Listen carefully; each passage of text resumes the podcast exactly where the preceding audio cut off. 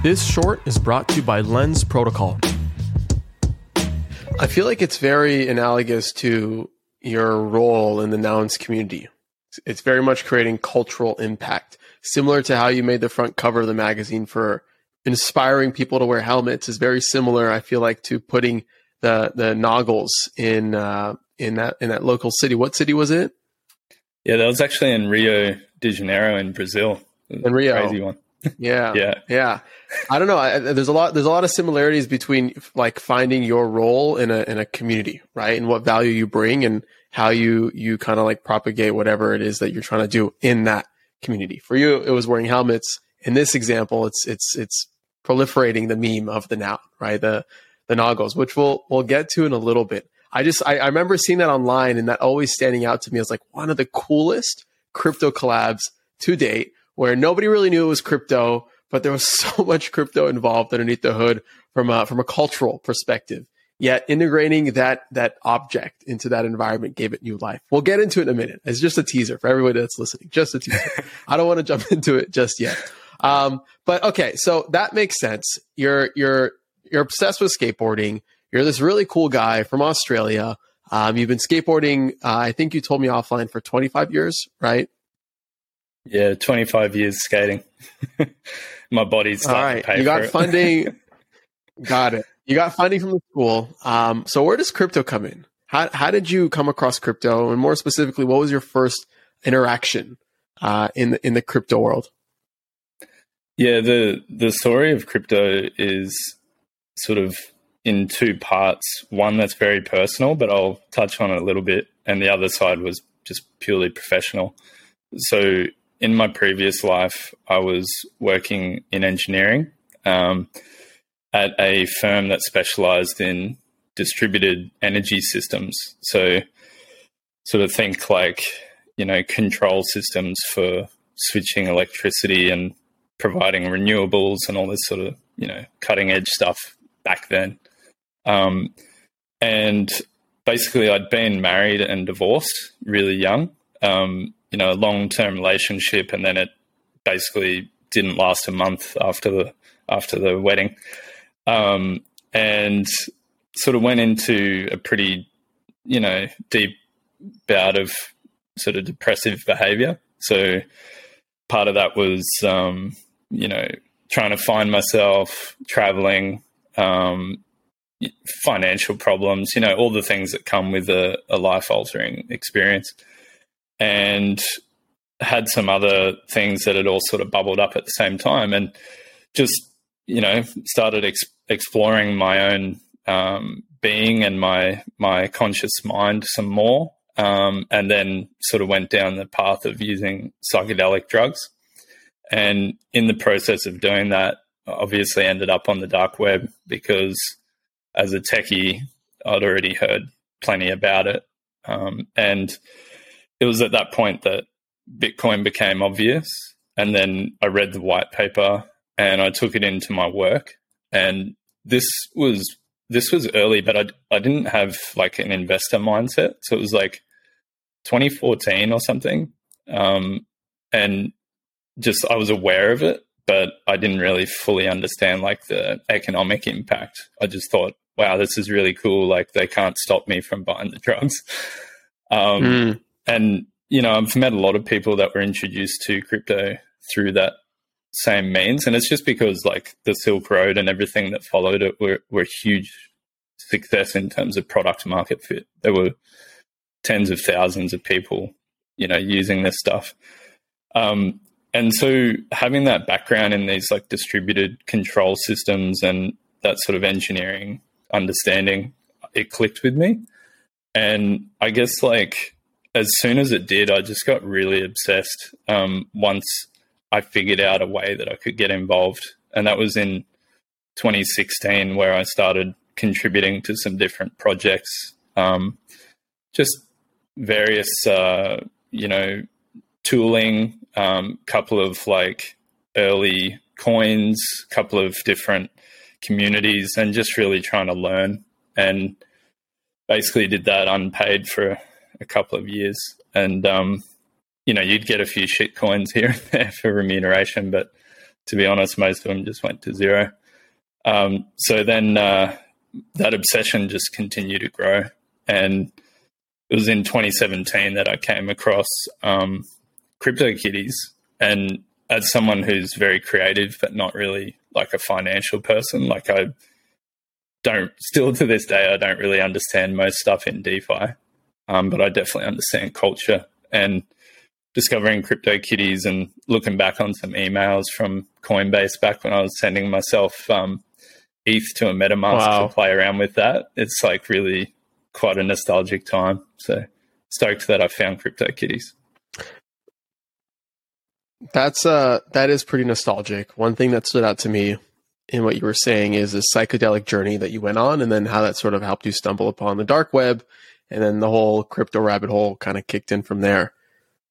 Quick side tangent. What's it like going through a psychedelic journey?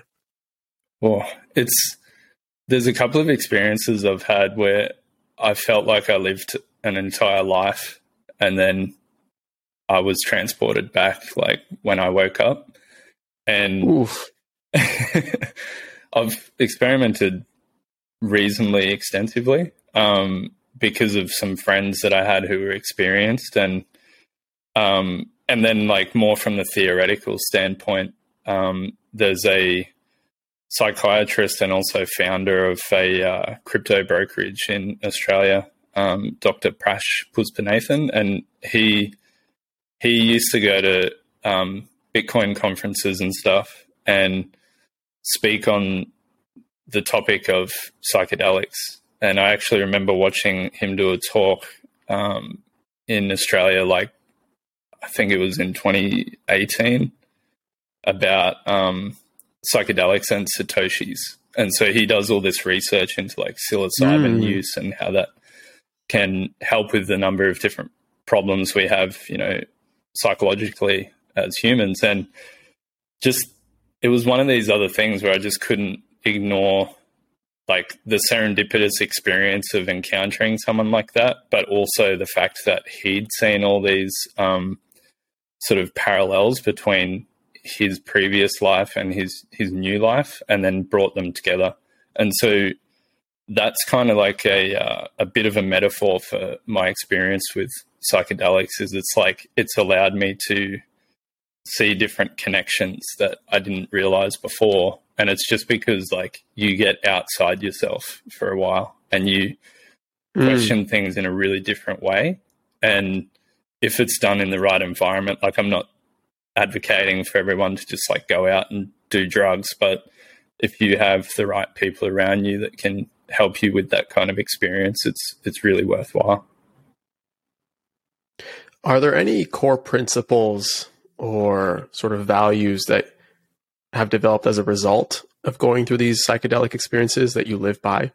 Um, and if so, how does that affect your time in crypto? Yeah, that it, it's that's really interesting because um, like my entrepreneurial experience has been has also been really rocky, like my my life. So like when I was um, like eighteen, I got a patent for this idea and developed it um, through to where it could you know be created into some software and all that sort of stuff. And iPhones weren't um, out or popularized at that point. So we were looking at things like Palm PDAs for this, basically this idea that I had.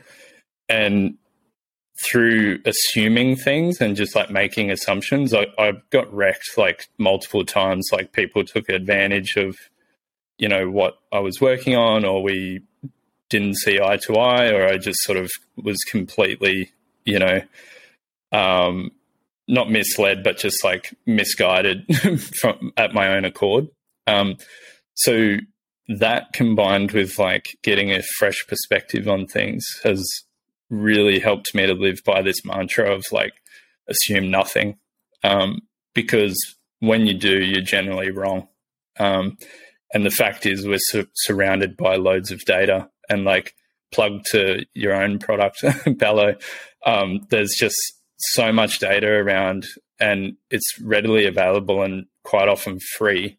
And yet in crypto, we're in this like, you know, don't trust verify world and yet it astounds me how much people assume you know there's just wild assumptions happening all around us and i feel like to to be contrarian and find opportunities like in crypto whether it's as a builder or an investor or whatever it is you're doing um, one of the best ways to be contrarian is to just actually look at the data because most people don't and they don't they don't look at like data from different perspectives as well. Like an example is people love to post like charts that show the relative search volume of different keywords on google.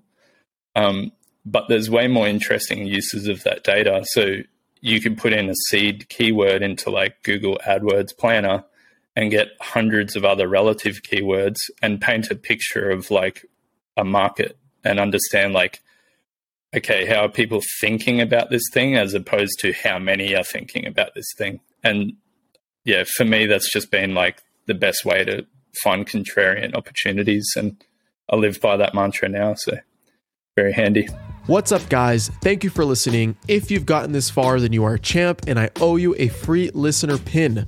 Go to adamlevy.io forward slash NFT, fill in your info, and I'll distribute the NFT towards the end of the season.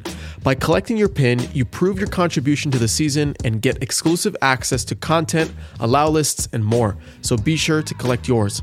Also, please make sure to rate and subscribe to the podcast wherever you're listening. This helps me out so much. And finally, hit me up on Twitter at LevyChain. I want to hear what you're building, the latest crowdfund you're trying to complete, or if you simply want to chat. I love talking about where crypto meets the creator economy, and it's no different if it's coming from you directly. So thanks again for your support. It means the world, and I'll see you on the next episode.